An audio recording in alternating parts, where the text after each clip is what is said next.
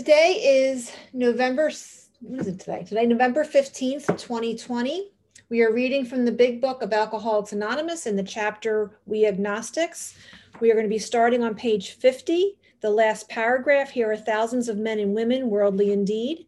We'll be reading through page fifty-three, that last full paragraph. Arrived at this point, we were squarely confronted with the question of faith.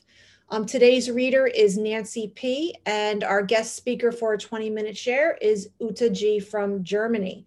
So Nancy, if you could please read for us. Sure. Thank you, Kim. Good morning, everybody. Nancy P., recovered in West Newton, Massachusetts, just outside of Boston. Here are thousands of men and women, worldly indeed. They flatly declare, since they have come to believe in a power greater than themselves, to take a certain attitude toward that power and to do certain simple things, there has been a revolutionary change in their way of living and thinking. In the face of collapse and despair, in the face of total failure of their human resources, they found that a new power, peace, happiness, and sense of direction flowed into them. This happened soon after they wholeheartedly met a few simple requirements. Once confused and baffled by the seeming futility of existence, they show the underlying reasons why they were making heavy going of life. Leaving aside the drink question, they tell why living was so unsatisfactory. They show how the change came over them. When many hundreds of people are able to say that the consciousness of the presence of God is today the most important fact of their lives, they represent a powerful reason why one should have faith. This world of ours has made more material progress in the last century than in all of the millenniums which went before. Almost everyone knows the reason. Students of ancient history tell us that the intellect of men in those days was equal to the best of today. Yet in ancient times, material progress was painfully slow. The spirit of modern scientific inquiry, research and, and invention was almost unknown. In the realm of the material, men's minds were fettered by superstition, tradition, and all sorts of fixed ideas. Some of the contemporaries of Columbus thought a round earth preposterous. Others came near putting Galileo to death for his astronomical heresies. We asked ourselves this: are not some of us just as biased and unreasonable about the realm of the spirit as were the ancients about the realm of the material? Even in the present century, American newspapers were afraid to print an account of the Wright brothers' first successful flight at Kitty Hawk. Had not all efforts at flight failed before? Did not Professor Langley's flying machine go to the bottom of the Potomac River? Was it not true that the best mathematical minds had proved men could never fly? Had not people said God had reserved this privilege to the birds? Only thirty years later, the conquest of the air was almost an old story and airplane travel was in full swing. But in most fields, our generation has witnessed complete liberation of our thinking. Show any longshoreman a Sunday supplement describing a proposal to explore the moon by means of a rocket, and he will say, I bet they do it, maybe not so long either. Is not our age characterized by the ease with which we discard old ideas for new, by the complete readiness which, with which we throw away the theory or gadget was, which does not work for something new which does? We had to ask ourselves why we shouldn't apply our human problems to our human problems the same readiness to change our point of view. We were having trouble with personal relationships. We couldn't control our emotional natures. We were prey to misery and depression. We couldn't make a living. We had a feeling of uselessness. We were full of fear. We were unhappy. We couldn't seem to be of real help to other people. Was not a basic solution of these bedevilments more important than whether we should see newsreels of lunar flight? Of course it was. When we saw others solve their problems by a simple reliance upon the spirit of the universe, we had to stop beating, doubting the power of God. Our ideas did not work, but the God idea did.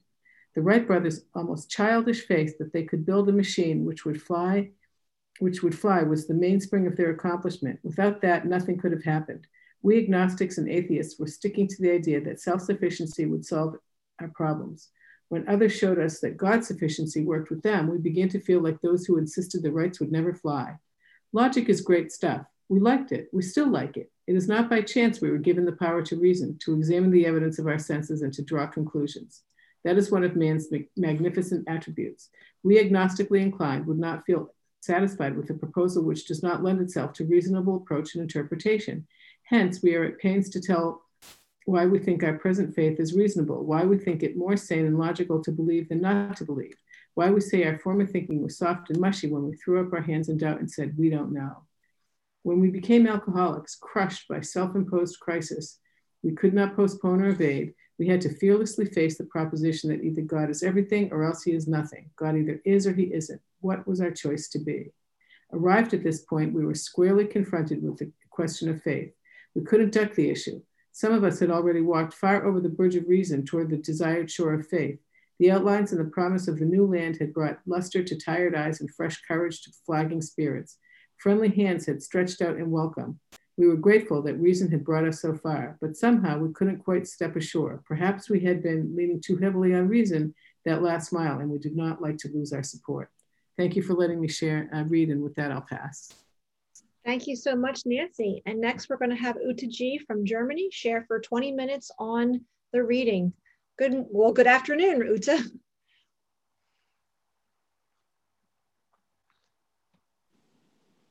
Oh, Uta, we don't hear you. The second, can you hear me now? I can hear you beautifully. Okay, well, thank you. Um, hi, Kim, thank you for inv in inviting me. And I have to admit, it's really exciting now for me because it's not my mother tongue. And I, I hope I, I can do uh, in the English, it works for you. So I just a brief uh, introduction of me. I'm a recovered overeater and I'm fifty-six years old, and it's my first memories of my addiction started as I was a child, as I, as I had stolen money out of the purse from my mom to buy sweets. So for decades, I was dealing with this addiction and uh, dealing with everything. And just as we read that portion, uh, just I was looking back, it's the only thing I can have is this is hell. And after that, this is God. And um, I was dealing with every diet I could do, Weight Watchers, acupuncture, fasting, eating only eggs, and so on and so on. And as I reached O A, I still didn't catch what was presented in the big book. And I still was, was that one who was dealing with the one, two, three relapse, because I didn't get the idea and I didn't hear the idea of the allergy. And that started in two thousand eighteen as I was in the retreat. And since that time, as I went through the steps with Kim, I'm recovered and I'm grateful for this life. And it's a new life, it's a life with God, and it's a, uh, everything before is really like hell.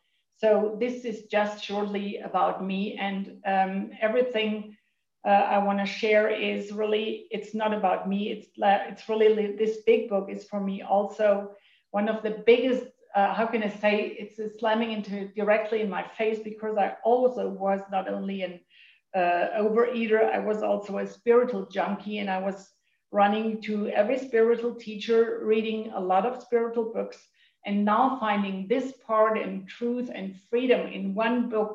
This is really, this is a, a huge, a, a huge thing for me. And um, is there anybody who can uh, look for the time in case um, I, I got lost? Yeah, I have a timer on. Do you want me to give you a like a five minute warning? Oh yes, that would be great. That okay. would be really great. Okay. You have, you're at seventeen minutes right now, but I'll give you a five minute warning. Okay, okay, okay. Thank you very much. So what speaks to me in that portion that was just read is in that here are a thousand men of women, uh, women is that when I think the power greater than, than, than themselves is really the only thing that works, because everything that is without that power is the proof of my life. The proof of my life is that nothing worked without that power. And also what speaks to me in that portion is the, rev the simple things, to do certain simple things, there has been a revolutionary change. And also, that was also always a part of my um, lack of recovery. I, it always has to be very complicated, and doing the steps and working the big book and getting in, in, in contact with God is really simple things. And it has to be simple because my mind is really, he loves to complicate everything. But simple things, that were really that part where I, I really realized and I really recovered and had a revolutionary change. And also the part I really love, it's my life really is totally different since I am in connection with God. It's, it is a living and it is thinking. Before it wasn't living, it wasn't thinking.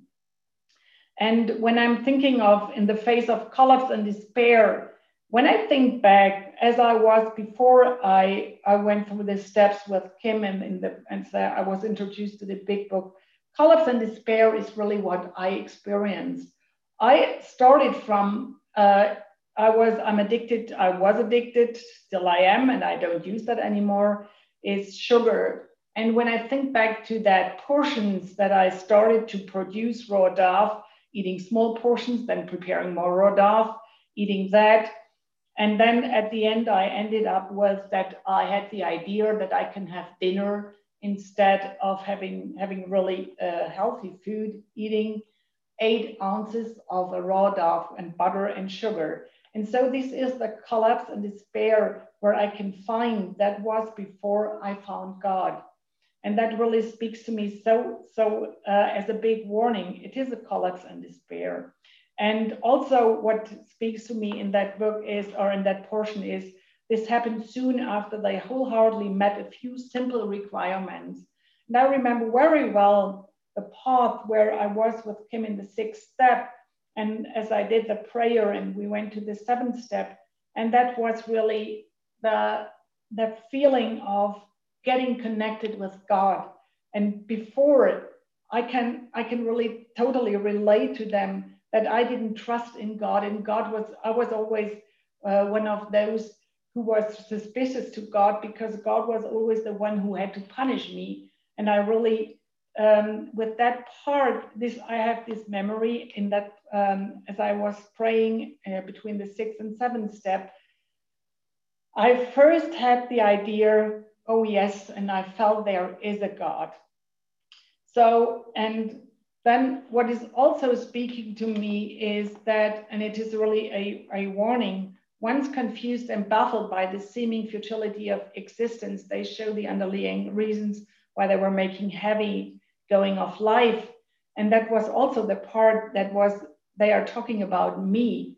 Really, I was, I was, uh, I was really so desperate and so confused and baffled on a daily basis with with all that stuff I did with food, and there was no way of of of hope and no way of I could really um, rely on.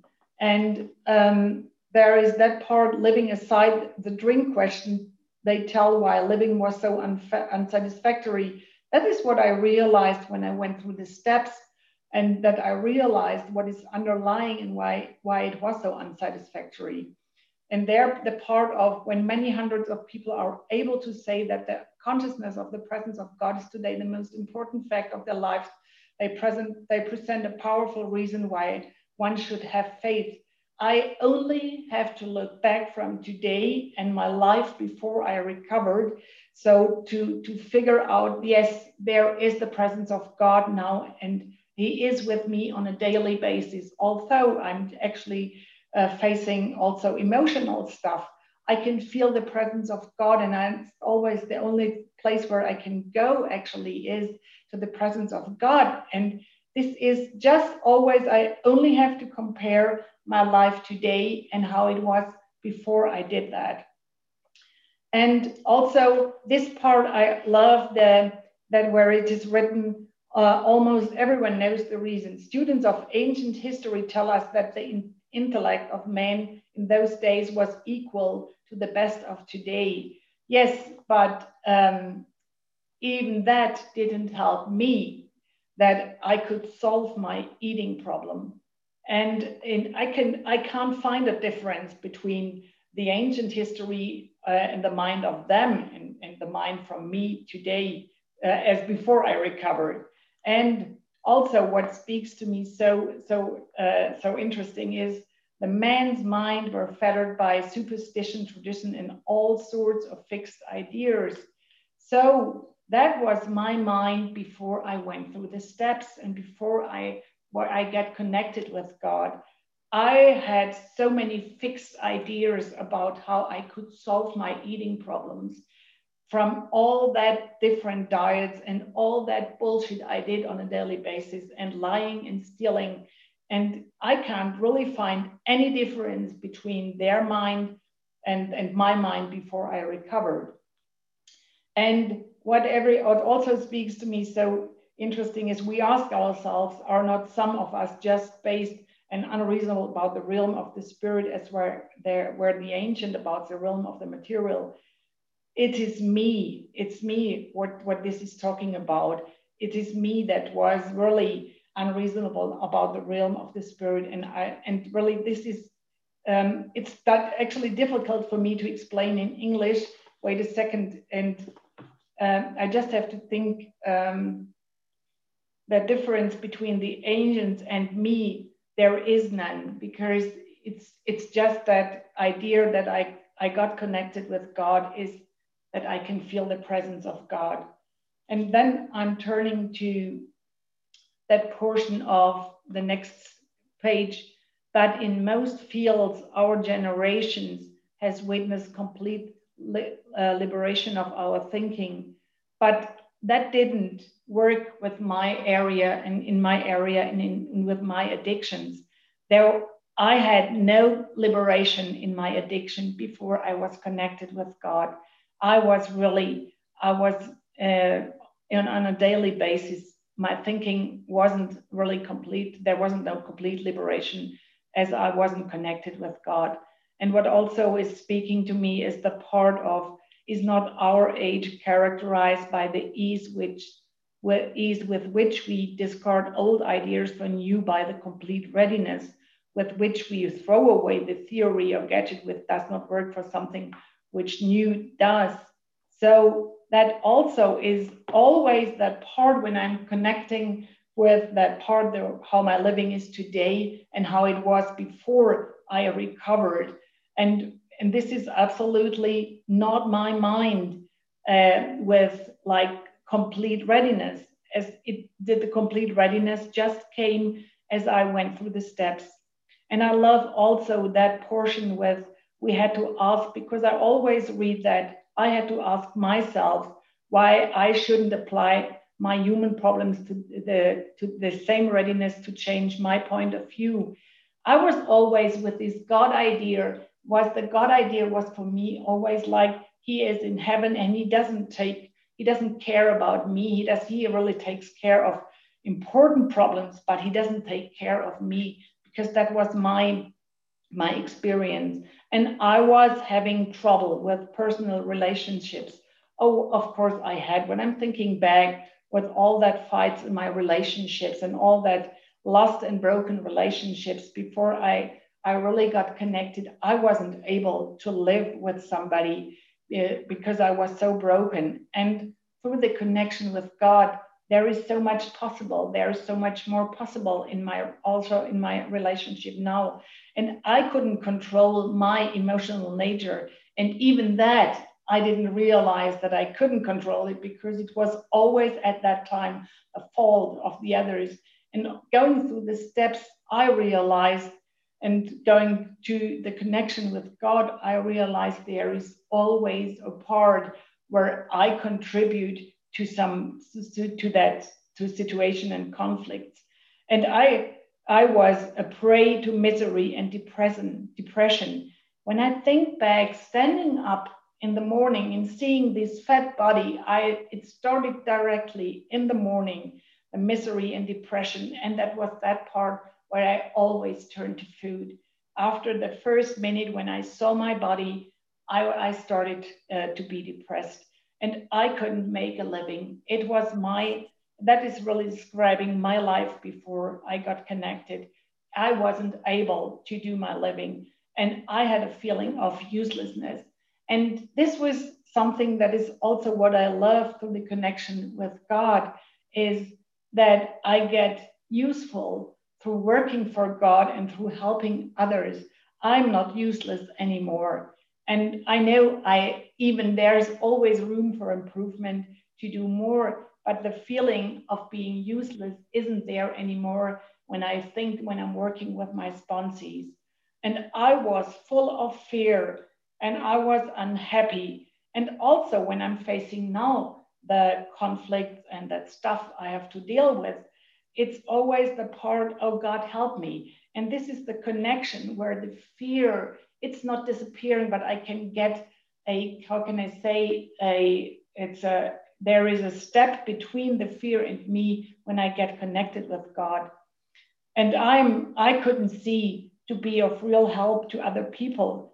it wasn't in, in my mind that I that it is useful to help other people.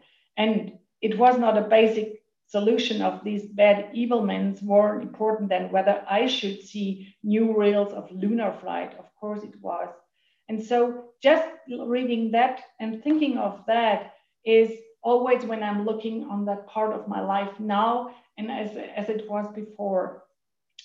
And then also, I love that when I saw others solve their problems by a simple reliance.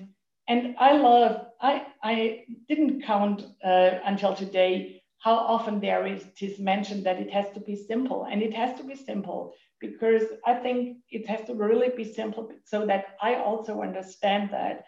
And this, um, where when I'm looking to that part of upon the spirit of the universe, we had to stop doubting the power of God. Our ideas did not work. Of course, my idea didn't work. Never it worked. And as I, okay, thank you. And as I, as I was faced with that portion in that big book, I was really going back and forth to my memories with God and to find a new idea of God. And that was simply through that experience that I had in my life then. And so, wait a second, where, oh yeah, okay, there. Um, and also that portion there, we agnostics and atheists were sticking to the idea self-sufficiency would solve my, would solve our problems. That is that what I did always before I get connected with God.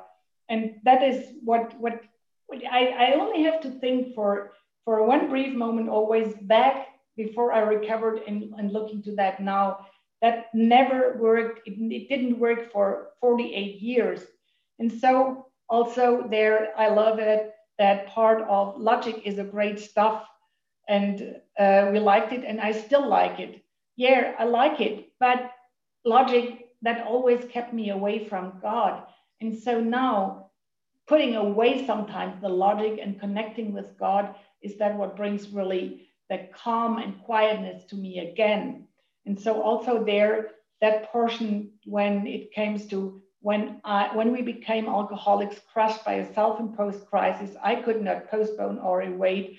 I had to fearlessly face the proposition that either God is everything or else he is nothing. God either is or he isn't. What was my, what was our choice to be? And that was my step one, to realize he is or he isn't, but the joy is going back and looking to that, what my life was before God, that is only hell. So God is everything for me today on a daily basis in all my affairs. It changed my profession. It changed how I'm working with my clients. It changed everything. It's the connection with God is that what brought me really a new life. And I, I only can be thankful for the big book and for those who helped me going through that and having this life with God now today. And arrived at this point when I'm looking at that last portion, perhaps we had been leaning too heavily on reason that last mile and we did not like to lose our support.